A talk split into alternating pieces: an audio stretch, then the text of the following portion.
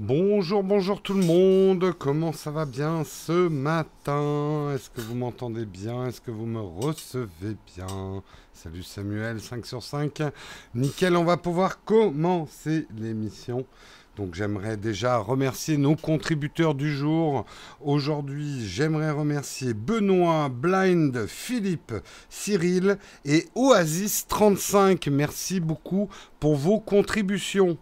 Un petit mot pour ceux qui ont des problèmes de replay audio avec euh, des trucs tronqués. On travaille dessus, euh, on n'a pas vraiment de solution parce qu'on n'arrive pas à comprendre d'où vient le problème. A priori, moi, à mon avis, ça vient des méthodes d'encodage de YouTube euh, qu'on ne maîtrise pas. Euh, puisque c'est pas nous qui faisons euh, la moindre manip. Euh, donc pour l'instant, merci déjà à ceux qui m'ont répondu qu'avec leur compte premium, ils arrivaient à avoir le fichier audio sans problème. Donc déjà pour les premiums, au moins, ils peuvent avoir euh, le, fichier en audio sans problème. On va voir ce qui est possible de faire pour ceux qui euh, euh, récoltent le fichier audio à travers iTunes ou d'autres logiciels de podcast.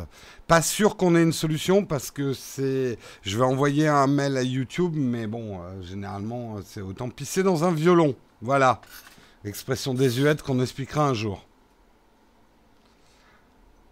Euh, de plus en plus chouette derrière toi, Jérôme. Ah, j'ai juste changé les couleurs ce matin. Ouais, moi, de temps en temps, voilà, je change les couleurs, on met des petites couleurs. Non, ça viendrait pas. Ouais, peut-être au. Ouais, ça m'étonnerait. Je sais pas. Je sais pas, je sais pas. À mon avis, ça vient surtout de l'encodage de YouTube. Euh, comment il encode le live euh, pour le replay, en fait. Je pense que c'est là le problème, et là-dessus, je pense qu'on aura peu d'intervention. Allez, on va se faire la petite expression désuète du jour. Aujourd'hui, nous allons voir en perdre son latin. Eh oui, on disait jadis être au bout de son latin pour dire on est au bout d'arguments. Il ne s'agissait donc pas de perdre sa connaissance de la langue latine, mais de ne plus savoir ni que dire ni que faire, ou encore de renoncer à comprendre en référence à la complexité du latin, langue des lettrés. Voilà, donc perdre son latin, c'est surtout être à bout d'arguments. Et je n'ai plus rien à dire, puisque je suis au bout de mon latin. Voilà. pisser dans un violon, j'en perds mon latin. Vous connaissiez pas l'expression pisser dans un, un, violon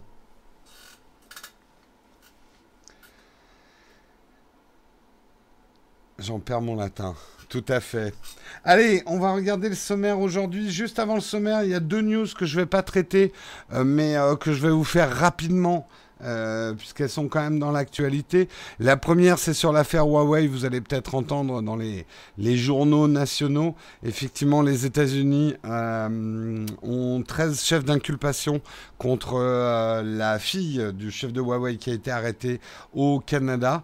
donc, les choses s'enveniment. Hein, ça s'améliore pas, cette histoire. On retraitera probablement dans la semaine l'affaire Huawei. Mais comme on l'a déjà traité hier, je voulais pas vous réinfliger ça aujourd'hui. Également, je l'ai pas traité parce que finalement c'est un petit peu un épiphénomène, mais euh, effectivement Apple a euh, bloqué le FaceTime de groupe. Euh, puisqu'il y a un bug avec le FaceTime de groupe qui faisait qu'on pouvait entendre quelques secondes d'audio avant que le FaceTime démarre. Ce qui faisait un petit peu tâche pour Apple qui se bat euh, effectivement euh, contre le pour la, vie privée et tout. Si vous pouviez entendre les gens de votre FaceTime de groupe un petit peu avant de démarrer le FaceTime, ça peut générer des problèmes. Hein hmm épiphénomène, vous connaissez pas un petit phénomène, un épiphénomène. En fait, je vais me transformer en, en podcast d'explication du français. Ah, on n'est pas rendu. Hein. On n'est pas rendu. Voilà encore une expression expliquée. ça n'arrête pas, ça n'arrête pas. Voilà, c'était deux petites brèves que je voulais faire que je ne vais pas traiter dans les news aujourd'hui. Mais de quoi on va parler dans les news? Eh bien, on va regarder ça ensemble. Hop. Euh, on va parler des vidéos conspirationnistes sur YouTube. La Terre est-elle plate? Euh, les pyramides ont-elles été construites par les extraterrestres? Eh ben, vous risquez de moins facilement trouver les vidéos puisque elles ne vont plus être recommandées par YouTube. Je vous expliquerai ça. Ça est intéressant à plein de niveaux en fait.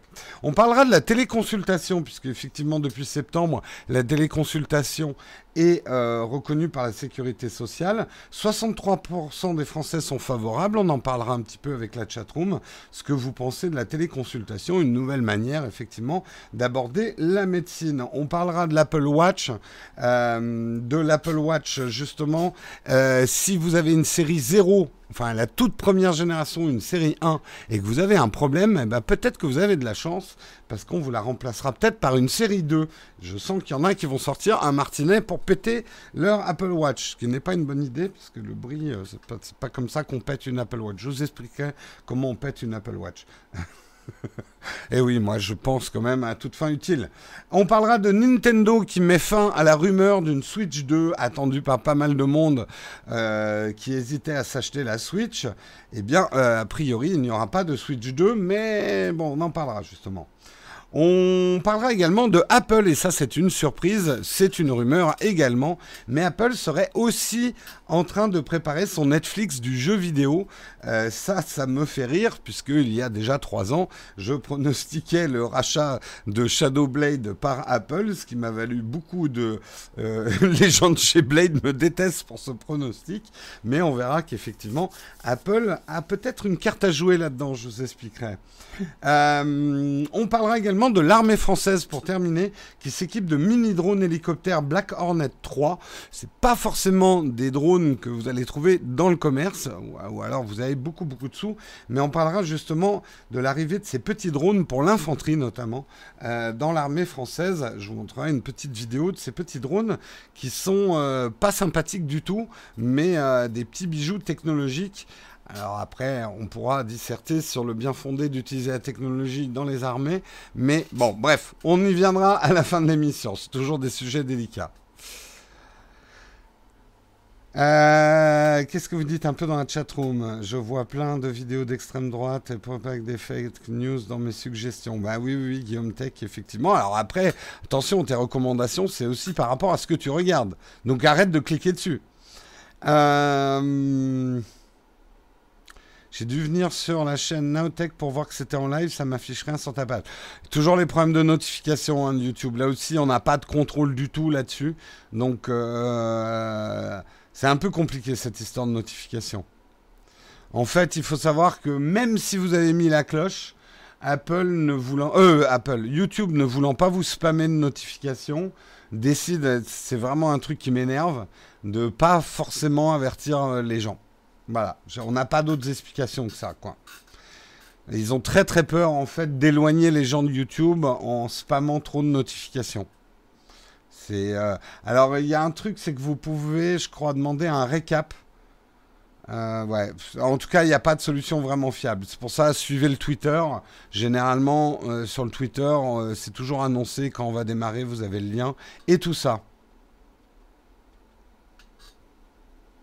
Allez, on, commence tout de suite les articles. On va parler justement des vidéos conspirationnistes. Euh, les pyramides sont-elles plates et la Terre a-t-elle fabriquée par des extraterrestres? Bref, vous connaissez euh, ce genre de vidéo. Ce genre de vidéo fait énormément de vues sur YouTube. C'est vraiment un genre à part entière. Le problème, c'est dans le monde dans lequel on vit, euh, ces choses qui pourraient être du divertissement, bah, il y en a qui le prennent vraiment pour argent comptant. J'ai été assez mort de rire, c'est un entrefilet que je vous fais, mais il y a un ou deux mois, on apprenait que les partisans de la théorie de la Terre plate organisaient une croisière pour, euh, voilà. Et euh, on avait presque envie de les dire, les gars, si vous faites une croisière sur un bateau, euh, ça va un peu prouver quand même que la Terre, elle est ronde, quoi. Hein, horizon, euh, voilà. Faites le tour du monde. Hein, voilà. Bref, bon. C'était une aparté. Tout ça pour dire, effectivement, euh, ces vidéos conspirationnistes dans l'absolu Rien, rien de vraiment, vraiment répréhensible. Si les gens ont envie de croire des conneries, c'est leur problème. Hein. Le problème, c'est qu'aujourd'hui, dans un monde déjà baigné d'infox et d'autres fake news, euh, etc., où le vrai se mélange au faux de manière euh, troublante, même chez des personnes très très haut placées. Hein, on va pas, on va pas repartir là-dessus. Euh, YouTube a décidé effectivement d'intervenir. Alors attention, c'est très important de comprendre. YouTube ne va pas interdire les vidéos conspirationnistes. YouTube va arrêter de les mettre en recommandation. Ce qu'il faut bien comprendre, le système de recommandation de YouTube, et notamment les pages tendances. Comment elles fonctionnent Les pages tendances, c'est pas forcément le nombre de vues. En fait, c'est une équation assez complexe entre effectivement le nombre de vues générées très rapidement et le mélange des populations. C'est-à-dire que les vidéos que vous voyez en tendance, généralement, c'est des vidéos qui non seulement font un certain nombre de vues, mais pas toujours. C'est juste qu'elles ont une courbe de croissance assez importante pendant une fraction de seconde. Mais ce qui intéresse aussi YouTube, c'est que des profils très différents de viewers la regardent. Donc elle s'adresse un peu au grand public. Le truc, c'est que les vidéos conspirationnistes et arrêtons de croire qu'on est supérieur aux autres on a une fâcheuse tendance, nous, êtres humains, à cliquer par curiosité sur des trucs qu'on sait très bien que c'est des conneries, mais on a envie de les regarder quand même, même si on sait que c'est des conneries, parce que bah on est, on, est, on est formaté comme ça. On est des voyeurs, on est, on a un petit côté sadique voyeur. Hein. On dit toujours qu'on regarde ce genre de conneries pour s'en moquer parce qu'on n'y croit pas du tout, mais on les regarde. Et donc pour l'algo YouTube, bah ça fait que beaucoup de monde les regarde. Donc forcément, forcément, ces vidéos sont très recommandées euh, et ont euh, du coup beaucoup beaucoup de vues et restent très haut dans les recommandations. C'est très intéressant, euh, effectivement, de, ce, ce, type de news parce que ça veut dire que YouTube a décidé d'intervenir sur ce côté bête et méchant de l'algorithme. Vous savez, c'est un long débat. Est-ce que les gens regardent des conneries parce que la télé ou YouTube propose des conneries Ou est-ce que les YouTubeurs proposent des conneries parce que les gens aiment regarder des conneries? C'est un très vieux débat, aussi vieux que les médias.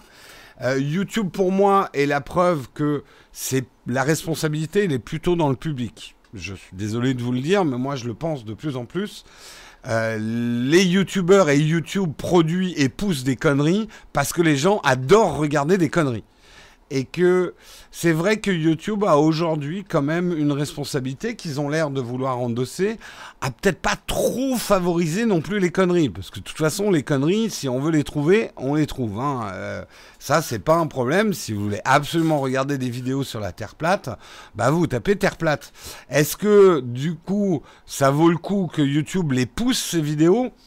Non, je pense que dans l'ambiance actuelle, YouTube, moi, je, rêverais quand même que YouTube, alors il y a des startups qui avaient essayé de faire ça, qui se sont viandées, parce que bon, le business model n'est pas évident, mais moi, j'aimerais vraiment que YouTube renforce ses recommandations. Euh, aujourd'hui, le problème, c'est qu'il y a un énorme gap. Je ne sais pas si vous connaissez bien votre fonctionnement de YouTube. Il y a les recommandations basées sur ce que vous regardez, qui sont plus ou moins intéressantes. Moi, je m'en sers pas mal. Euh, ces recommandations, généralement, s'inspirent effectivement des pages YouTube que vous aimez. Le problème, c'est qu'on est un peu en boucle. Du coup, quand on regarde ça, on reste dans sa bulle.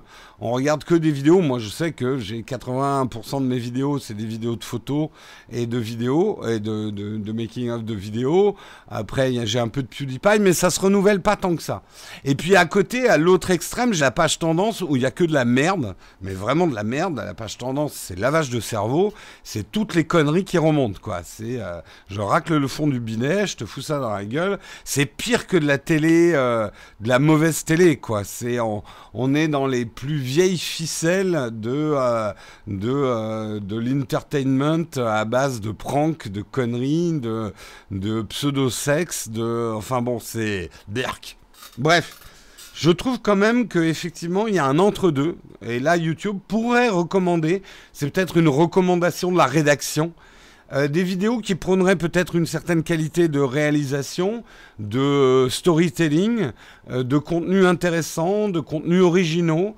euh, je pense que YouTube aurait quelque chose à faire, une espèce de, page de recommandation non automatisée par agrégation humaine.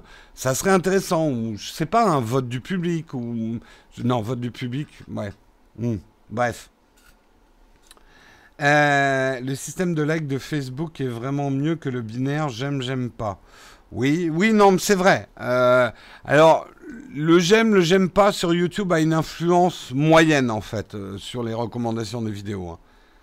C'est une info mélangée aux autres. En fait, il y a des choses par exemple beaucoup plus importantes pour la recommandation d'une vidéo, type le nombre de minutes vues de la vidéo. Euh, et euh, le nombre d'engagements et, les thumbs up, thumbs down et d'écrire quelque chose. C'est pour ça que je vous dis souvent laisser des commentaires. Les engagements, c'est quelque chose de très important pour les vidéos. Si cette vidéo engage, YouTube adore ça. Et je vous le dis, de toute façon, on m'a pas dit de pas le dire. Un facteur très important pour YouTube, c'est si après avoir regardé une vidéo YouTube, par exemple de Nowtech, vous enchaînez sur une autre vidéo, ça YouTube aime beaucoup. Parce que s'il y a un truc que YouTube adore, c'est que dès que vous avez terminé une vidéo, vous regardez une autre vidéo. En fait, YouTube veut que vous restiez chez YouTube et que vous regardiez d'autres vidéos. Donc si vous enchaînez sur une autre vidéo, c'est un bon signe. Ils aiment bien ça. Euh, j'aime bien les histoires de crop circle puisque les martiens existent. Mais c'est ton droit, la pause Benoît. Attention, c'est très important de préciser, ce n'est pas une censure de la part de YouTube sur les vidéos conspirationnistes, c'est juste que YouTube ne veut plus les pousser. Euh, d'où les titres putaclic avec parfois la réponse à la fin pour que les gens regardent jusqu'au bout. Oui, bah ça, ça fait partie des grosses ficelles que je devrais employer un peu plus, vous faire des révélations à la fin des vidéos.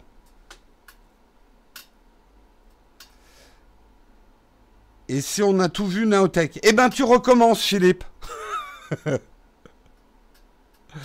tu recommences.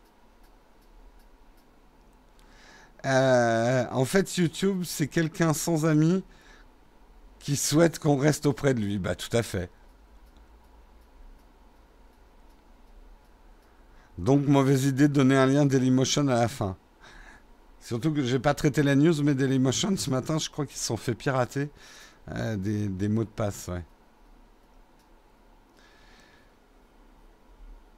Donc euh, voilà, le vote du public, oui, ça non, c'est pas une bonne idée, ça. Ça favorise pas l'ouverture intellectuelle, tout à fait. Donc les youtubeurs font de la merde pour faire des thunes. Bah, technique savoir, hein, les youtubeurs, euh, on va pas les plaindre hein, non plus, mais enfin, ils essaient de faire des vidéos. Enfin, Là, en même temps, c'est pas YouTube que tu remets en cause, c'est l'ensemble du système des médias. Est-ce que les médias produisent du contenu pour que les gens les regardent ou est-ce que les gens regardent le contenu que les médias proposent? C'est une, vaste question. Il y a des vidéos Nowtech que j'ai déjà vues 5-6 fois. Eh ben, tu recommences une septième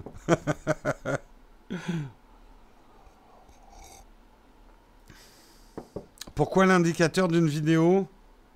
Déjà vu s'enlève au bout de 5-6 mois. Ben pour que tu la regardes.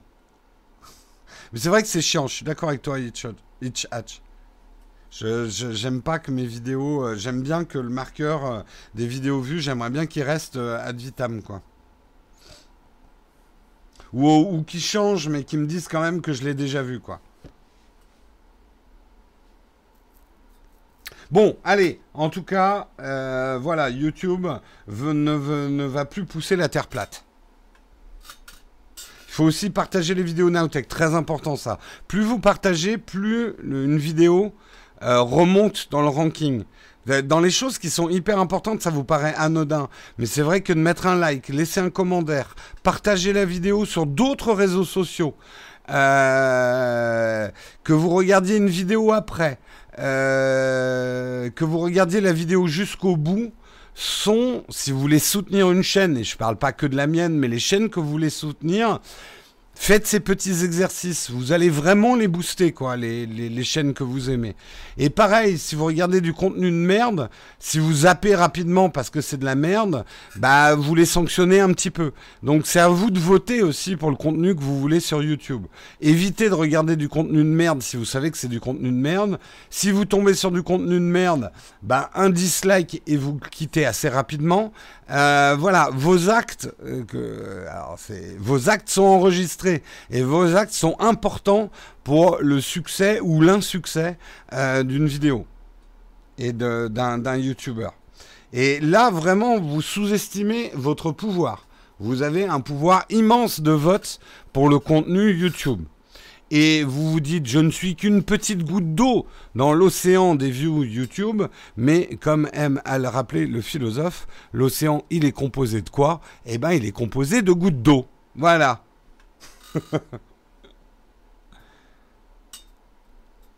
Le fait de disliker ne, favorise pas. Alors si, ça crée une interaction, donc ça peut être un facteur positif le dislike. Mais il y a quand même un ratio entre les likes et les dislikes pour les recommandations. Donc c'est important que vous disiez que vous n'aimez pas une vidéo aussi.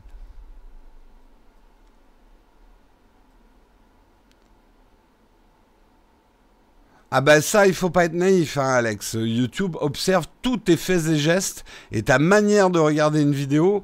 Euh, le fait même de l'accélérer ou ce genre de choses, c'est des informations hyper importantes. Mais je vais peut-être te, te, te, faire peur, mais Netflix c'est pareil, l'ensemble du web c'est pareil. Ils espionnent tout ce que tu fais. Tout, tout, tout.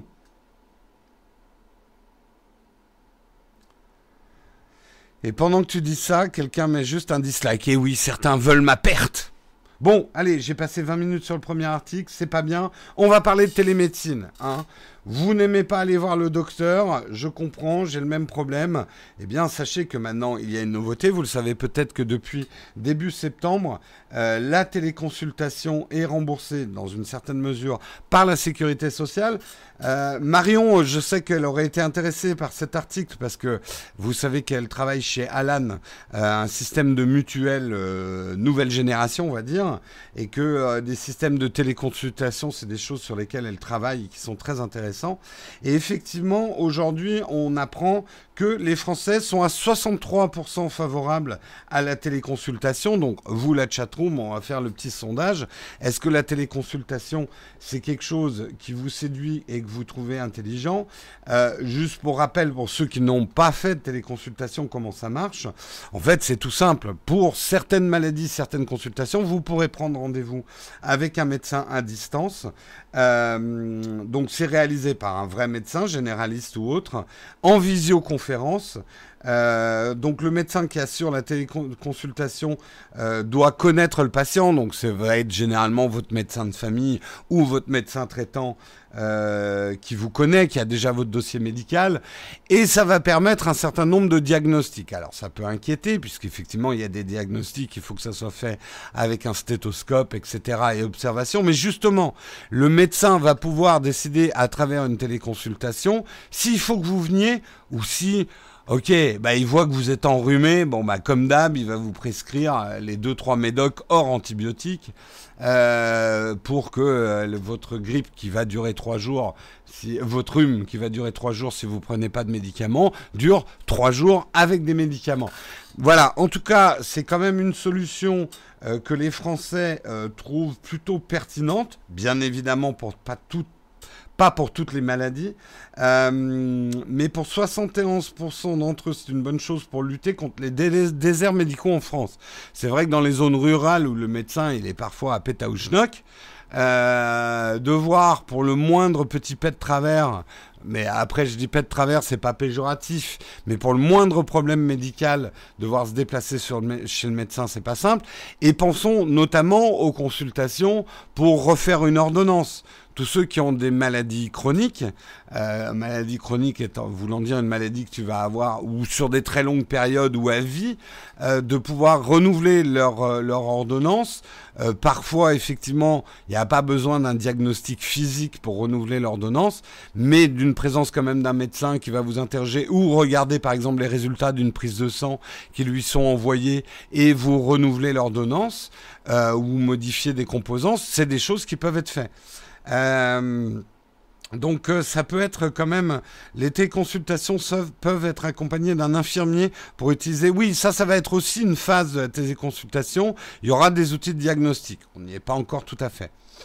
Euh, la télémédecine va délocaliser les consultations en Inde ou à Maurice. Ouais, je pense pas qu'on en est là encore. Hein.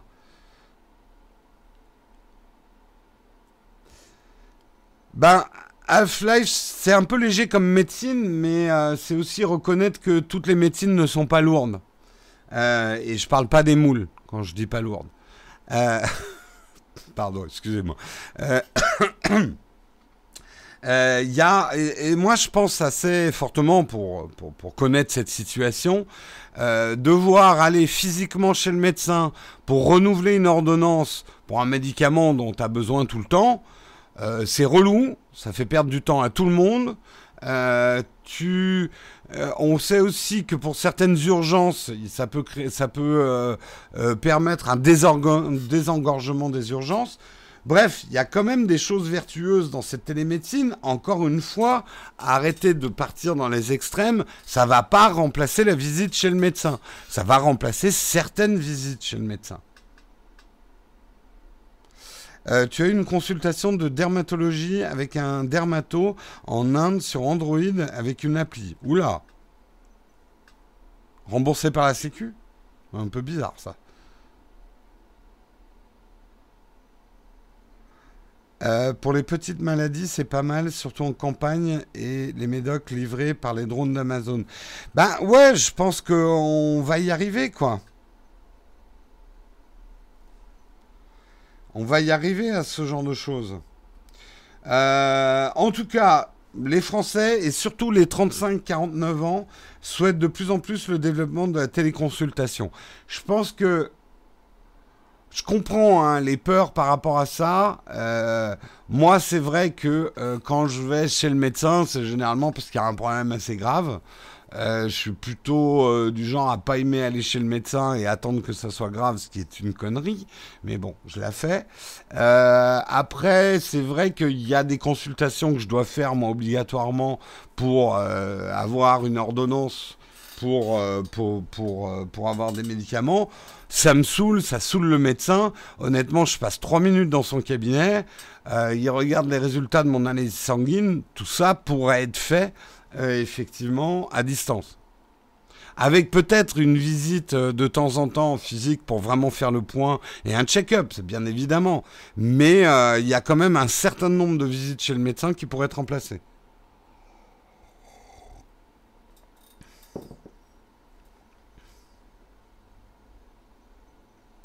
La plupart du temps, tu vas chez le médecin juste pour une ordonnance, tu sais ce que tu as.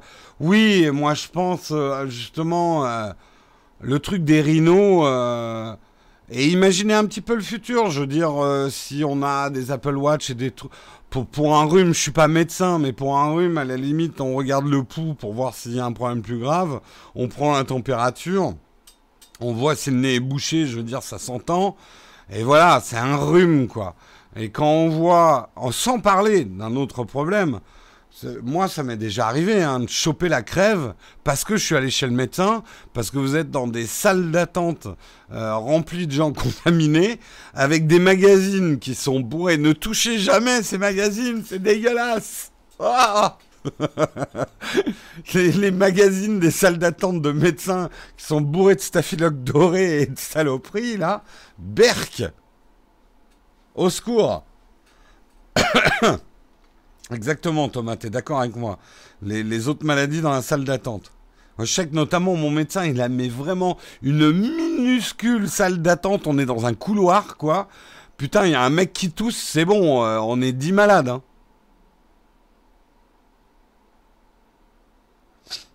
Il y a surtout des spécialistes pour qui ça marche. Un psy, par exemple, pour les youtubeurs. Ouais, il va en falloir. Je pense que c'est un bon métier, psy, pour youtubeurs, ouais.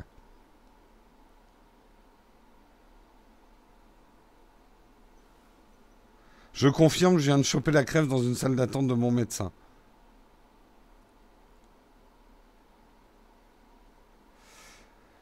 Comme, ah ouais, les jouets pour les enfants, mais d'ailleurs, euh, les médecins euh, ont un peu arrêté ça. Enfin, il y en a encore, mais c'est sûr que. Euh, je prends toujours mon livre ou mon iPhone, oui, moi aussi. C'est le médecin qui met le magazine pour son chiffre d'affaires.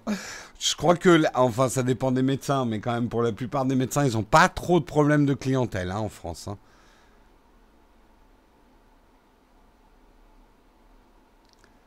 Tout à fait d'accord, bien résumé, Jérôme. Ne serait-ce que pour le renouvellement d'ordonnance, la téléconsultation, ça pourrait être très bénéfique pour tout le monde. Moi, je pense. Hein. Euh, encore une fois, ça doit être bien encadré. J'y crois pas trop à ce que tu nous racontes euh, des consultations dermato en Inde. Ah, écoute, si c'est vrai que tu as été remboursé par la Sécu pour une consultation en Inde de dermato, là, oui, je trouve ça un peu inquiétant.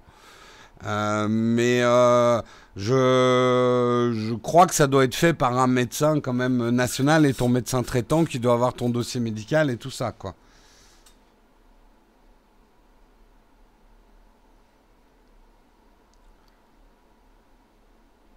Ah, c'est pas remboursé. Oui, ben, pas remboursé par la Sécu, ça c'est encore un autre problème. Hein. Moi, je parle de la téléconsultation remboursée par la Sécu. Bref, en tout cas, les Français, ils sont plutôt favorables. On verra si ça devient une tendance lourde de la médecine et si ça a des effets bénéfiques et des effets négatifs. On en reparlera. Allez, on va parler de l'Apple Watch. Effectivement, peut-être que vous avez une Apple Watch euh, de la toute première génération, celle qu'on appelle la génération 0 ou la série 0, de la série 1. Eh bien, il faut savoir que Apple, ils sont en panne de pièces de rechange. Donc, si malencontreusement votre série 0 ou série 1 tombe en panne, eh bien, il est fort possible qu'Apple vous file une série 2. Donc, un moyen assez simple de faire un petit upgrade euh, de, son Apple Watch. Est-ce que du coup, ça vaut le coup de mettre son Apple Watch en panne? Non, et faites gaffe, il y a des choses qui euh, ça marchera pas. Hein. Euh, si vous la trempez dans l'eau parce qu'elles sont pas étanches, vous savez qu'il y a une y a une pastille hein, dans les dans les objets technologiques qui indique tout de suite au réparateur si le truc a pris l'eau ou pas. Hein. Donc vous ne pourrez pas lui mentir en disant oh, je ne comprends pas, ce matin mon Apple Watch ne fonctionne plus. Elle dit ah ouais vous l'avez trempé dans l'eau. Euh, ils doivent plus être sous garantie ces Apple Watch de toute façon. Euh, ouais, après, euh, comme la série 1 a été vendue encore l'année dernière, si je me trompe pas, avec un Apple Care. Hein, hein Effectivement, il faut avoir l'Apple Care, je pense.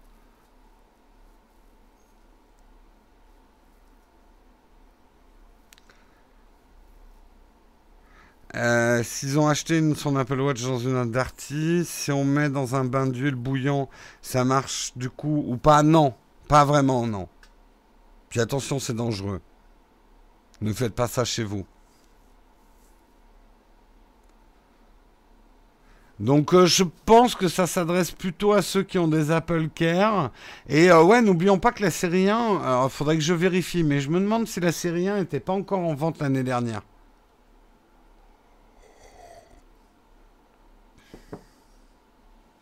Jusqu'en 2020, oui, tu dis ta mère a une série 1 de l'année dernière, donc euh, avec un Apple Care, quoi.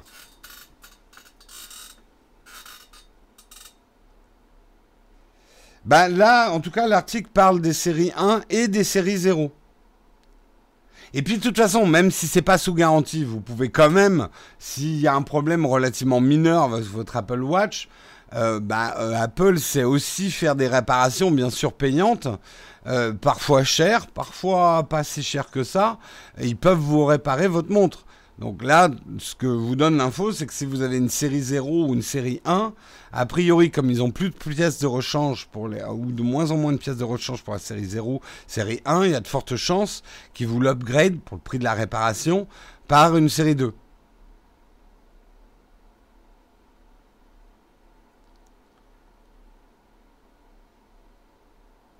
Oula, les réparations sur les Apple Watch sont extrêmement chères, presque le prix du neuf. Ça dépend des réparations, hein, blabla. Effectivement, si tu, si c'est un écran euh, pété, ça coûte très cher. Il y a certaines, c'est comme les iPhones. Il y a certaines réparations qui coûtent très cher, d'autres un peu moins quand même. On est à quelle série? On est à la série 4. La nouvelle Apple Watch, c'est la série 4. Moi, je sais que j'ai gardé ma série 0. En fait, un truc que je ferais bien, c'est de faire enlever la batterie de ma série 0 pour pouvoir la conserver. Ça, c'est un truc que je devrais faire. Mais je pense que ça me coûterait cher. Parce que c'est pas bon de conserver ces trucs avec la batterie dedans. Ton iPhone 10 est tout cassé. Ah ben, triste pour toi, William. J'utilise une Apple Watch au quotidien, ouais, tous les jours, Alex. Euh, mon Apple Watch m'est devenue. Elle est passée d'accessoire à un truc qui m'est vraiment utile tous les jours, hein, l'Apple Watch. Personnellement. Mais ça ne serait pas le cas pour tout le monde, mais moi, oui. Tout à fait. Déjà, elle m'indique quand je suis en retard sur mes articles ce qui est un petit peu le cas. Parlons un petit peu de Nintendo. Une rumeur courait pas mal euh, que euh, Nintendo s'apprêtait à lancer une Switch 2 euh, qui aurait un meilleur écran et un design un petit peu différent. Le président de Nintendo a clarifié et a dit non. Hors de question, il n'y aura pas de, Switch 2. Euh, on peut y voir quand même, si on est un petit peu analyste et que, un, on nous la fait pas à nous. Euh, Nintendo espère vendre 20 millions de Switch durant l'année fiscale en cours, qui se termine le 31 mars. Euh, si elle veut atteindre cet objectif, il leur serait un petit peu difficile d'avouer qu'une Switch 2 est dans le virage, quoi. Parce que du coup, tout le monde va attendre pour acheter la Switch 2. Donc quand vous avez envie de vendre encore des wagons de votre produit actuel, vous n'allez pas annoncer tout de suite votre prochain produit parce que sinon les gens vont se retenir d'acheter et attendre la génération suivante, même si c'est pour acheter la génération précédente en se disant que les prix vont baisser. Également, il a indiqué que les prix baisseront pas. C'est hors de question. La, Switch vend très très bien à, 320, à 330 euros. On peut la trouver moins chère effectivement dans les packs, mais globalement c'est 330 euros. Elle se vend comme des petits pains. À Noël, ça a été un carton encore la Switch. Donc euh, c'est vrai que Nintendo a aucun intérêt à changer les prix. Là-dessus, j'entends il y, a pas mal de consommateurs qui sont un petit peu naïfs sur les baisses de prix. Ouais, non, mais pourquoi ils baissent pas les prix chez Apple ou Nintendo? Mec, s'ils continuent à vendre à leur prix actuel, t'inquiète pas qu'ils vont pas baisser les prix. Hein. Généralement, euh, un fabricant baisse les prix quand il vend moins bien un produit. Mais s'il continue à le vendre au prix, il ne le baisse pas. Hein. Alors, je comprends que vous la vouliez moins cher. Mais on n'a pas tout ce qu'on veut dans la vie, hein Le vieux chieur du matin. C'est pas une Switch 2, c'est une évolution de la première. Bah, en tout cas, lui, il dément qu'il y aura. Alors, c'est une Switch bis ou une, Switch. Euh, euh, peut-être pas deux, mais euh, upgradée. Lui, il dément qu'il y aurait un nouveau modèle. Aujourd'hui, quand même, les chiffres euh, de la Switch, c'est quand même... Euh, en France, ça s'est vendu à 1 million d'exemplaires en 2018, quand même, euh, la, Switch. et aujourd'hui, il y a 22,86 millions d'unités. C'est vraiment un carton pour Nintendo. Et quand on se souvient de Nintendo il y a deux ans, ça les a bien sauvés, hein, la Switch. Hein. Ils peuvent faire... Wish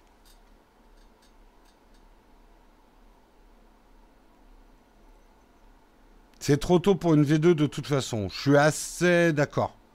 Et puis encore une fois, tant que ça se vend, ils vont pas, ils vont pas changer. Voilà, une nouvelle revendication pour les gilets jaunes, une baisse de la prix de la Switch. Pourquoi pas?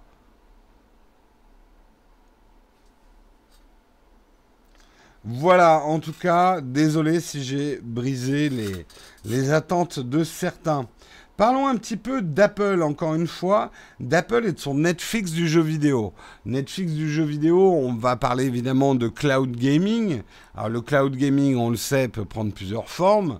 Vous avez déjà euh, Google, Microsoft, Ubisoft qui commencent à bosser sur des solutions qui vont plus être de vous pouvez jouer à que des jeux vidéo. Après, vous avez l'autre extrême du euh, PC gamer, c'est Shadow, que vous connaissez bien à travers la chaîne, qui là, c'est un PC complet sur lequel vous pouvez installer des jeux. Eh bien, il y aurait une rumeur que Apple aussi serait en train de travailler sur un Netflix du jeu vidéo. Ah, vous dites, mais Apple, il il fait pas du jeu vidéo. Bah, Apple, si, il fait pas mal de jeux vidéo à travers iOS déjà.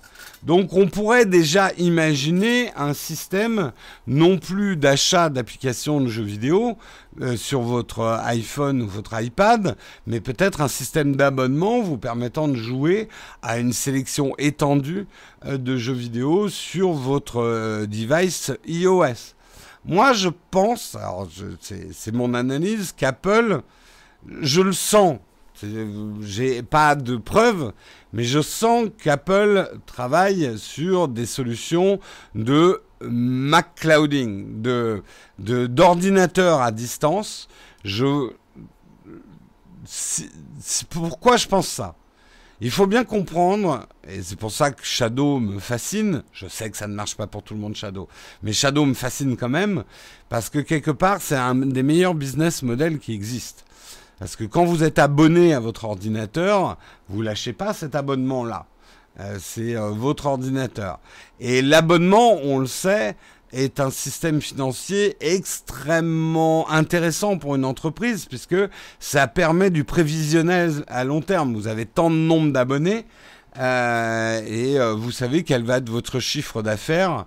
Vous pouvez prévoir avec l'érosion naturelle du nombre d'abonnés, mais ça permet euh, beaucoup plus de visibilité quand vous avez une entreprise. Donc c'est des business models très très intéressants. Apple aurait tout intérêt à avoir de la puissance déportée. notamment si Apple veut vendre plus de services, euh, imaginez justement que sur votre iPad, vous puissiez avoir la puissance de plusieurs MacBook Pro euh, en cluster au moment où vous faites un montage vidéo à travers un système d'abonnement. Euh, moi, le premier, j'y vais. J'avais prédit il y a trois ans, quand j'ai commencé à suivre Shadow, j'avais dit Apple, il ferait bien d'acheter Shadow parce que imaginez une offre où Apple vous vend un MacBook avec dessus une possibilité de pouvoir jouer aux jeux PC les plus récents à travers une interface revisitée par Apple, euh, aux jeux PC euh, les plus récents sans avoir un PC. Là, vous avez vraiment le meilleur des deux mondes. Ou même, si on va plus loin, de pouvoir utiliser un espèce de, euh, système. Alors, il y a déjà Parallels qui existe sur euh, un système de VM, en fait, euh, qu'Apple gérerait lui-même avec une puissance déportée du monde PC, parce qu'on sait que dans le monde de l'entreprise, notamment, même les gens qui ont des Mac ont besoin d'être compatibles PC. Donc, ça pourrait être quelque chose d'assez intéressant.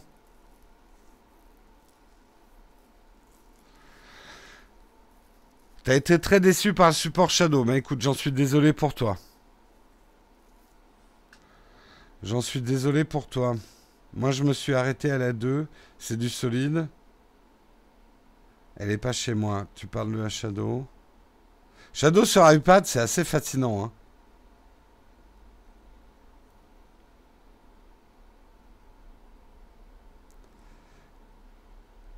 Alors après, bon, Shadow, euh, on va dire que c'est un autre sujet. Moi, j'ai aucun doute que l'avenir de l'informatique particulière passera par le cloud. Euh, je n'y vois que des avantages. Il y aura toujours des gens qui achèteront des ordi physiques et ça conviendra pas à tout le monde. Les vrais gros power users, les pro gamers, euh, certaines personnes auront toujours besoin d'un PC physique. vous rassurez-vous, ils vont pas disparaître les PC physiques mais je pense quand même que 80% des usages informatiques peuvent être en puissance déportée. Et donc euh, c'est pas un hasard et c'est pas une surprise que Apple s'y mette. Et je vous rappelle quand même que vous avez Microsoft, Amazon, Ubisoft et Google hein, qui sont sur le sur le, le cloud gaming comme on dit. Et pourquoi le gaming et pas autre chose? Parce que comme vous l'expliquerez très bien les gens de chez Shadows, une fois que tu as réussi à vendre le concept de ta puissance de jeu vidéo, d'un ordi pour le jeu vidéo à distance, tu as tout vendu. Euh, si un ordinateur peut faire tourner des, jeux à distance et que c'est jouable et que c'est intéressant et que euh, machin, bah ton ordi, en gros, ta puissance déportée peut faire tout le reste. Euh, c'est presque le jeu vidéo est une manière de vendre finalement le, le, la puissance déportée, euh, le, cloud PC euh, à tout le monde.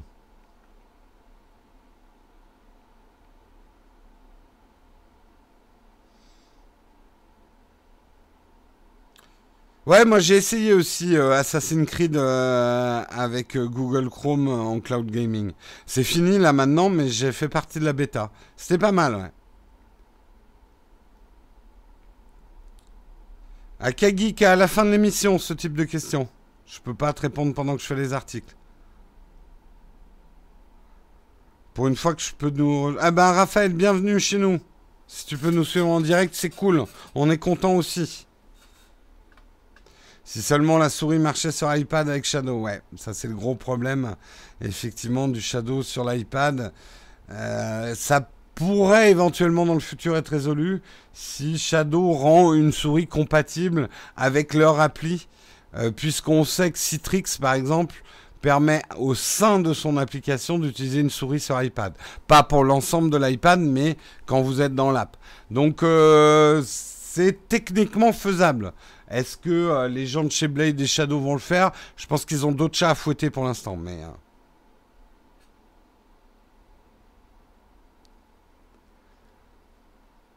Shadow pour redonner une deuxième jeunesse à un netbook ou une Surface Go, c'est bien, ouais, non mais attention, encore une fois, je sais que Shadow, ça crispe certaines personnes. Je pense qu'il y a des gens qui s'y feront jamais, même par principe, à Shadow, ils veulent l'ordinateur physique. Ceux qui, qui euh, voilà, support, joue. J'ai envie de dire, si je, vous jouez à des FPS compétitifs à un niveau très haut, je pense pas que Shadow soit fait pour vous. Mais moi, je vois encore hier soir, je jouais à Overwatch. Alors certains me disent, oui, on voit dans ta vidéo que quand tu appuies sur la touche euh, saut, euh, ta diva, elle saute avec beaucoup de latence. Putain, j'arrête pas de faire le test chez moi depuis qu'on m'a dit ça. Alors, c'est peut-être moi qui suis lent du cerveau ou pas assez exigeant, mais en ce moment, je joue Lucio, euh, Lucio, ou Lucio, je ne sais plus, bref, qui est quand même un perso où il faut aller vite et qui bouge dans tous les sens. Je joue Tracer aussi. Euh, je sais pas, j'ai pas l'impression d'avoir une latence de ouf, quoi. Bah après, je suis pas un excellent joueur, donc euh, c'est sûr.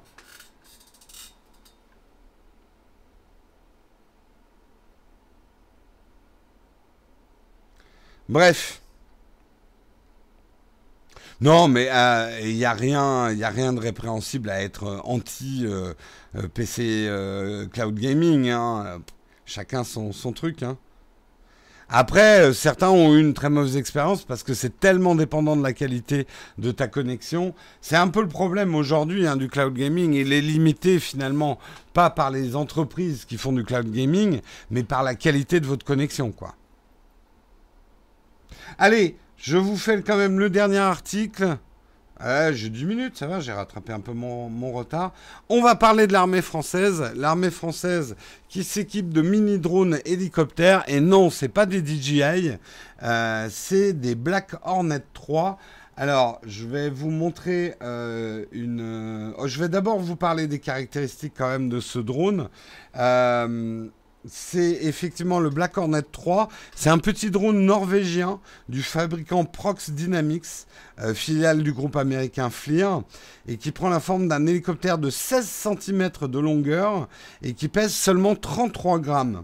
Il vole jusqu'à 21 km/h pendant 25 minutes, donc pour un petit drone, pas mal d'autonomie. Il a une portée qui peut atteindre 2 km.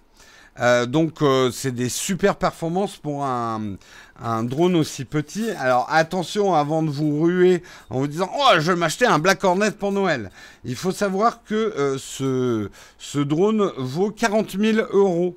en pack avec deux appareils et la station de contrôle. Donc on va dire 20 000 euros le drone.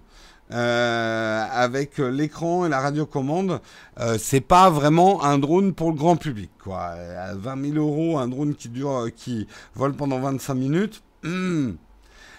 Bref, c'est un drone qui intéresse fortement les armées, et pas que l'armée française d'ailleurs, puisque euh, l'armée américaine vient de confirmer son intérêt croissant pour ce nanodrone.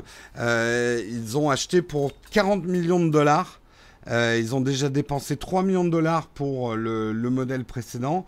L'armée française, elle aussi, utilisait l'ancienne génération des Black Hornet depuis 2016. Elle les avait déployés au Sahel et au Sahara dans le cadre de l'opération Barkhane.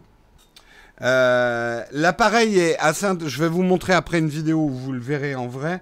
C'est un appareil qui est intéressant à pas mal de, d'aspects. Il est suffisamment silencieux pour s'introduire discrètement dans les bâtiments.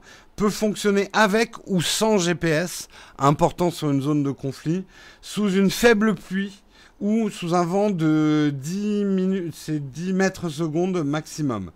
Euh, sa caméra est remplaçable pour filmer de jour ou de nuit en imagerie thermique. Euh, bref, c'est une caméra espion. Ça va beaucoup servir, notamment dans l'armée, à l'infanterie, de pouvoir avoir un petit drone comme ça qui équipe l'infanterie pour pouvoir envoyer des drones de reconnaissance dans une zone d'intervention avant d'y aller. Ça peut sauver des vies de soldats. Euh, pas forcément ceux qui sont en face. Hein. Euh, on va pas rentrer dans le débat ces technologies euh, aux usages militaires. On va, on va garder ce débat. Il y en aura d'autres. Euh, c'est un phénomène de toute façon déjà très présent. Les drones dans les armées. là, c'était c'est intéressant d'un d'un point de vue strictement technologique de voir comment effectivement cette. je vais vous passer la vidéo. Euh, cette technologie de drone va permettre effectivement euh, à l'infanterie euh, d'avoir un nouveau mode de reconnaissance. Le Mavic 2 fonctionne pas sous la pluie, je ne conseillerais pas forcément. Alors, ça peut vous choquer, hein, le prix, mais je pense qu'il faut comprendre qu'un drone sur des normes militaires, euh, je pense qu'il y a tout un tas de services aussi qui vont derrière ce drone de réparation. Il faut des drones extrêmement robustes, extrêmement fiables. Euh, je ne pense pas que les standards de DJI puissent correspondre euh, à une utilisation sur terrain armé. Je vais avancer la vidéo parce qu'au début... Merde, j'arrive pas à l'avancer. Ah, j'aurais bien aimé l'avancer. Attendez, on va essayer de... Euh, non, je peux pas l'ouvrir sur YouTube. Ah, j'ai putain d'interface de merde. Je peux pas... Je peux pas scruber. Mais euh, vous allez le voir dans, dans quelques-uns. Regardez dans la main. Voilà. Euh, du, euh, du, sniper. Vous voyez, c'est un petit drone qui ressemble vraiment, il a la forme euh, d'un petit hélicoptère, donc il n'a pas du tout ce côté euh, à quatre pattes euh, des, des, drones qu'on connaît chez DJI. Il ressemble vraiment à un petit hélico. Je pense effectivement c'est une manière de diminuer le bruit d'avoir une seule hélice euh, et voyez comme un hélicoptère, je sais pas comment ça s'appelle, mais le système d'hélice derrière pour, pour diriger euh, effectivement le drone. Donc ça ressemble pas du tout. Euh, alors justement, tu parles des brouilleurs d'ondes. Justement, comme on l'a dit, c'est un drone qui est équipé pour pouvoir naviguer sans GPS. Et je pense qu'effectivement, euh, il est, il est, il doit avoir des, des contre-mesures euh, pour éviter euh, de euh, se faire descendre entre guillemets par, par des systèmes. Donc vous avez vu un peu. Et voyez la vidéo que me recommande derrière, c'est des drones fell. non, vous ne verrez pas si cette fille est vraiment en maillot de bain dans cette vidéo. Salaud qui choisit les vignettes. Donc voilà, l'armée française s'équipe. Encore une fois, hein, je comprends qu'il y a un débat sur euh, est-ce qu'on devrait utiliser ces technologies pour les armées. moi déjà, le fait que euh, ça puisse éventuellement sauver des vies euh, sur le terrain à, nos soldats de l'armée française qui, qui, on peut les remercier, interviennent sur les terrains de conflit à notre place, entre guillemets, euh, bah, euh, je n'ai aucun problème qu'ils s'achètent des drones à 40 000 euros personnellement. Hein, si ça marche bien et que c'est utile. Après, je suis contre la guerre, j'aimerais un monde où les soldats n'existent pas, où on se fait pas la guerre, etc. Et là, ce n'est pas le monde dans lequel on vit. Un rotor de queue, d'accord. Je veux voir les nibards. Bah, Jérôme, hein, tu vas sur ton YouTube à toi. Hein. Il est vraiment effectivement très très petit. Hein. On le voit décoller euh, à un moment. Euh, il est vraiment minuscule, quoi.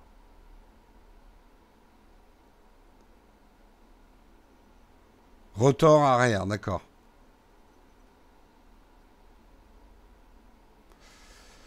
Voilà, en tout cas, c'était notre dernier article du jour. Je vous remercie d'avoir suivi ce Texcope et de l'avoir commenté avec moi. On va passer à nos traditionnels vite ton fac. Mais avant que vous posiez vos questions, retenez-vous. J'ai vu que certains avaient des questions précoces. Hein, vous ne pouvez pas vous retenir. Eh bien, retenez-vous quand même parce que nous avons une question platinium de Ghislain. Et Ghislain qui me demande Bonjour Jérôme, penses-tu que la politique a encore du pouvoir face aux GAFAM, surtout aux États-Unis? Sachant que les GAFAM ont de plus en plus un rôle de lobby, de financement des hommes politiques et des partis, penses-tu que les gouvernements peuvent encore les sanctionner et surtout mettre les amendes à exécution? Euh, t'as écrit amende comme tu m'as donné faim là avec ta manière d'écrire amende, mais c'est pas grave. PS, je sais que c'est une vaste question, il n'y a pas d'urgence, la réponse ne doit pas être obligatoirement être dans le prochain Texcope. Eh bien si, nous répondons aux questions à chaud. Écoute, ce que je pense, euh, oui, les États et les gouvernements ont encore de l'influence. On le voit avec la RGPD. Mine de rien, on est arrivé à imposer quand même aux GAFAM des systèmes de fonctionnement. Ça prend beaucoup plus de temps. Disons qu'il y aura, il y a, c'est la situation aujourd'hui. Euh, les GAFAM font des choses et nous, enfin, les États réagissent trois ou quatre ans après. Mais ils agissent quand même et ils ont encore du pouvoir. Euh, là où je comprends ce que tu veux dire Bon, déjà, il y a le système de lobbying. C'est vrai qu'aujourd'hui, euh, le lobbying, c'est très puissant hein, de la part des GAFAM. On voit que ça n'a pas suffi. Hein. Ils, ont voulu faire tomber un peu hein, la RGPD, on en avait parlé ça n'a pas suffi. Il y a quand même l'opinion publique qui a son mot à dire aussi. Quand on voit la situation dans laquelle sont les GAFAM aujourd'hui, j'ai envie de dire oui, les États ont leur mot à dire. Et plus que les États, parce que les États, en théorie, en tout cas dans nos démocraties et en théorie, sont censés nous représenter nous et te représenter toi eh ben on voit quand même qu'ils se prennent un bon retour de bâton en ce moment, hein, les GAFAM. Euh, L'espèce d'impunité dans laquelle on croyait qu'ils pouvaient tout faire, euh, c'est un peu fini. Que ce soit Facebook, Google, en ce moment, ils sont pas franchement en odeur de sainteté. Donc je pense que oui, on a une influence. Euh, après, ce que je dis souvent sur les GAFAM, là où ça va être compliqué, c'est que aujourd'hui, c'est des entreprises qui sont extra-nationales. Un Apple, un Google, un Microsoft ne se voient plus, eux-mêmes ne se voient pas comme une entreprise américaine. Ils se voient avant tout comme une entreprise mondiale. Donc c'est là où il va falloir, au-delà de nos États, je pense, construire une surcouche. Hein, euh, on va devoir avoir euh, une, surcouche comme Android je, ne dis pas qu'on va tout, de suite basculer à la fédération de Star Trek euh, avec le siège à San Francisco, machin, avec une gouvernance mondiale, mais je suis à fond pour qu'on renforce les systèmes de gouvernance mondiale et qu'on accorde nos putains de violons. Hein. Alors je sais que c'est dur, on n'y arrive même pas en Europe, mais c'est important dans, mes rêves d'enfant, moi j'espérais que les extraterrestres arrivent juste pour pouvoir qu'on s'unisse encore plus. Parce que le jour où les extraterrestres vont arriver, on va être vachement plus unique maintenant. Hein. Euh, surtout si, comme dans V, ils commencent à nous envahir et tout ça. Donc, euh, ouais, ouais, je pense que c'est euh, c'est important que les extraterrestres. Jérôme, arrête de raconter des conneries, on va te prendre pour un fou. Hein il y a déjà des gens qui ont appelé des urgences, n'oublie pas, qui ont envoyé, il y a des mecs qui sont venus me chercher avec une chemise blanche, avec des manches trop longues, et ils voulaient absolument que je mette cette chemise. Je les ai mordus, normal. Bref, j'arrête. Euh, allez, je vais passer à vos questions. Quelle surface acheter en dessous de 1000 euros? Ben, Juju, ça dépend ce que tu veux faire de ta surface. Euh, T'as la surface Go qui est bien, mais elle conviendra pas à tout le monde. Va voir mon test. Euh, ah, je dis tout le temps ça, que pour nous unir, il faut un ennemi commun, genre les extraterrestres. Ouais, non, mais c'est une évidence. Hein. Bah, regarde Star Trek, la Fédération. Vous connaissez pas la série V? Oh là là. Euh, je parle de l'original, hein, pas du remake. Hein. Euh, série bien kitsch où les reptiliens envahissent la Terre. Quelle est la taille d'une minute de vidéo quand on met une vidéo sur YouTube? Bah Antoine, ça dépend comment tu l'as travaillée. si elle est en 4K, il n'y a pas une taille fixe en fait. Je suis pas aussi sûr que toi. Je pense que tu es trop, tu as trop touché aux substances licites. Mais pas du tout. Pas du tout. Je, ne fume aucune plante. Hein Petite fougère. Euh, et le mec caresse quand même sa plante en plastique. C'est dramatique. Euh, j'aime bien ton pull, réellement. Ça fait un côté étoile. C'est juste. J'ai l'impression que vous découvrez le chiné avec moi, euh, les gars. Les liens d'affiliation, ça marche sans abonnés, tout le monde peut en faire. Tout à fait. C'était quoi la question avant? Ah mais vous pouvez tous faire des liens d'affiliation. Hein. Euh, je, crois pas qu'il y ait... faut essayer, mais chez, chez Amazon, je crois que tout le monde peut faire un programme d'affiliation. Mais humains, les humains sont tellement cons qu'ils ont besoin de détester quelque chose ensemble. Ah, c'est vrai que c'est la meilleure manière de nous unir. Pas de critique sur les nouveaux iPhones, antenne gate, iPhone qui plie, etc. Comment ça, Laurent? Si, on a traité tous les gates euh, possibles et imaginables, mais cette année, il n'y a pas d'antenne gate. Et pas d'iPhone qui plie. À la limite, ils ont essayé l'iPad qui plie, mais j'ai pas l'impression que c'est pris.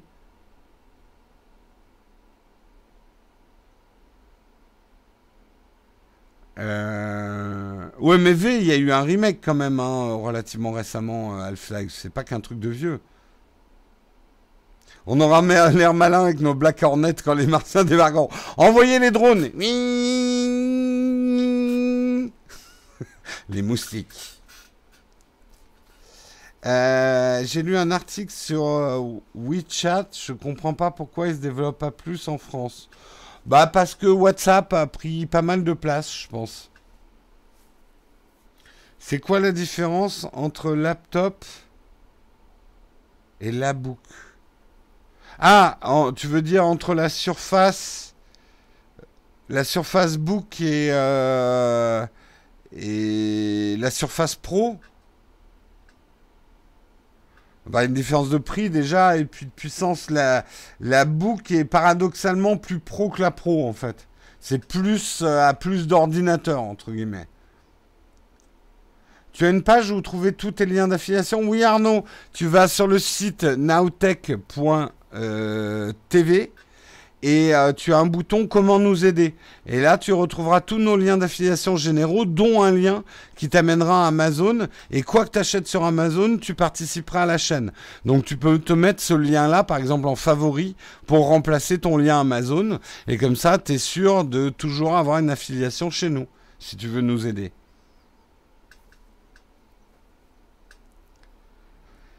J'ai parlé de la faille FaceTime en début d'émission, Olivier, t'étais peut-être pas là. Arrêtez de développer Amazon. Alors Sylvain, justement, parce que beaucoup de gens m'en parlent de ça. Sylvain, il faut bien comprendre pourquoi les youtubeurs utilisent autant Amazon. C'est pour une raison très simple. C'est que Amazon, ils sont bons hein, là-dessus, ils ont fait un système d'affiliation qui est le plus performant et le plus facile à utiliser.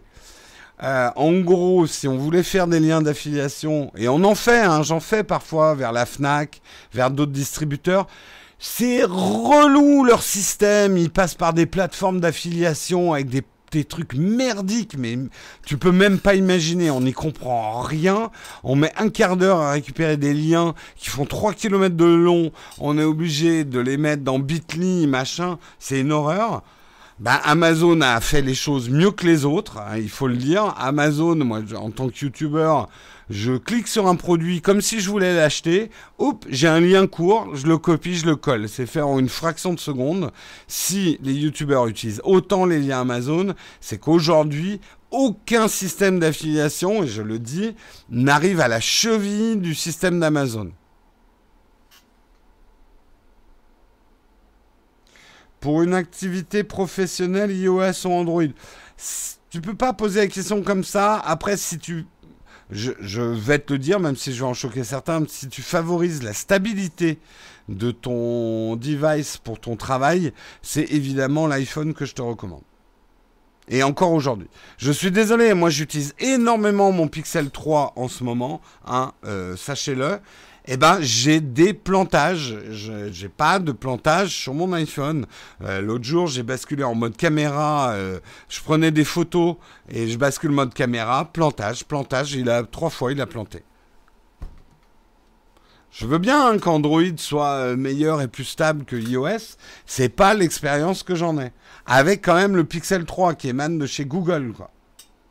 Donc désolé, hein, ça vous semble partisan. Moi, je vous parle de mon expérience. Alors là, il y en a, putain, ils viennent de planter leurs dents dans la table. Ah, j'en ai énervé beaucoup là. Un lien pour Backblaze, euh, c'est assez simple si tu veux le lien de Backblaze. Arnaud, dans la dernière vidéo, j'ai mis le lien d'affiliation pour Backblaze. Euh, je vous le précise hein, d'ailleurs que c'est un lien d'affiliation, c'est écrit dans le texte. Euh, mais si vous voulez vous abonner à Backblaze, vous pouvez passer par le lien que j'ai mis dans la dernière vidéo. Est-ce que j'ai un avis sur le Xiaomi Mi Max 3 Non. Je n'ai pas d'avis, je ne l'ai pas eu en main. Étant graphiste, j'aimerais bien me tourner vers le Note 8, mais j'ai peur de l'OS. Je suis sur iPhone. Faut tester, attention Attention, moi, il y a des choses que j'adore sur Android et ça me fait pleurer que ça soit pas sur iOS. J'ai juste parlé de stabilité. Hein. Ne me faites pas dire ce que j'ai pas dit. Il y a des fonctions bien plus intelligentes sur Android que iOS. Il y a des choses qui marchent bien mieux. Mais en termes de stabilité pure, je suis désolé, j'ai une meilleure expérience sur iOS que sur Android.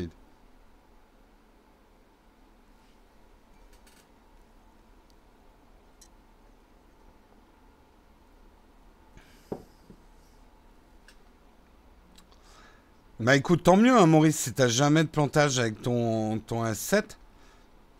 Moi, je sais, et alors, comme je prends beaucoup de photos, bah, euh, j'ai souvent des plantages des applis photos sous Android. Et celle de base, hein.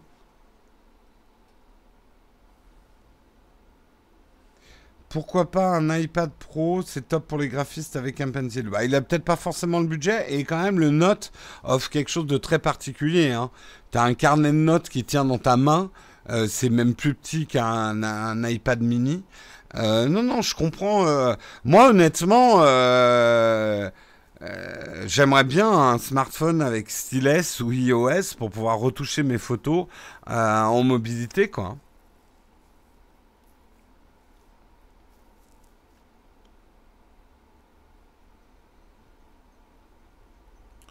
Breaking news, grosse panne Bouygues sur toute la France. Ah merde ah bah merci de nous informer, euh, Guillaume Tech. Euh, une question, vaut mieux une box Android TV ou une Chromecast? Écoute, nous on est très content de la Chromecast. Enfin, on est content de la Chromecast. Donc, j'ai jamais essayé de, de, de box Android TV.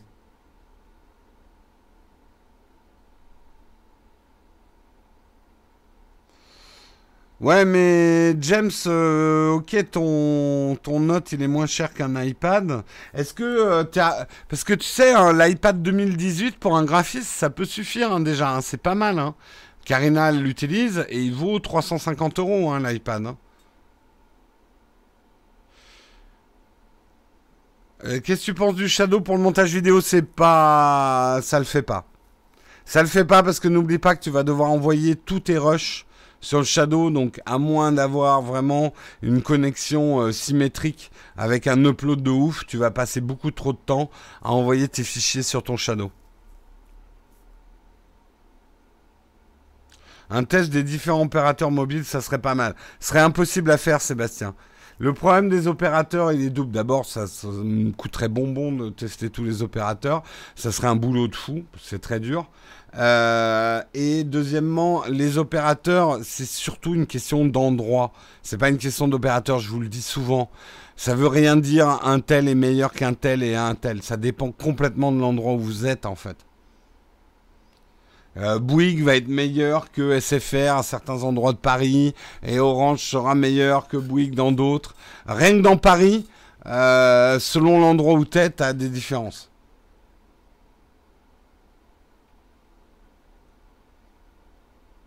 Il est 9h11. Merci Samuel. Il va falloir que je vous quitte. Samuel a raison de me rappeler à la raison. Vous retrouverez Marion demain. A priori, elle m'a pas confirmé, mais normalement, c'est Marion que vous retrouverez demain matin. Moi, je vous retrouverai jeudi. Je vous souhaite à tous une excellente journée. Soyez sages, soyez productifs ou reposez-vous bien si vous êtes en vacances. Ciao tout le monde. Passez une excellente journée. Ciao, ciao.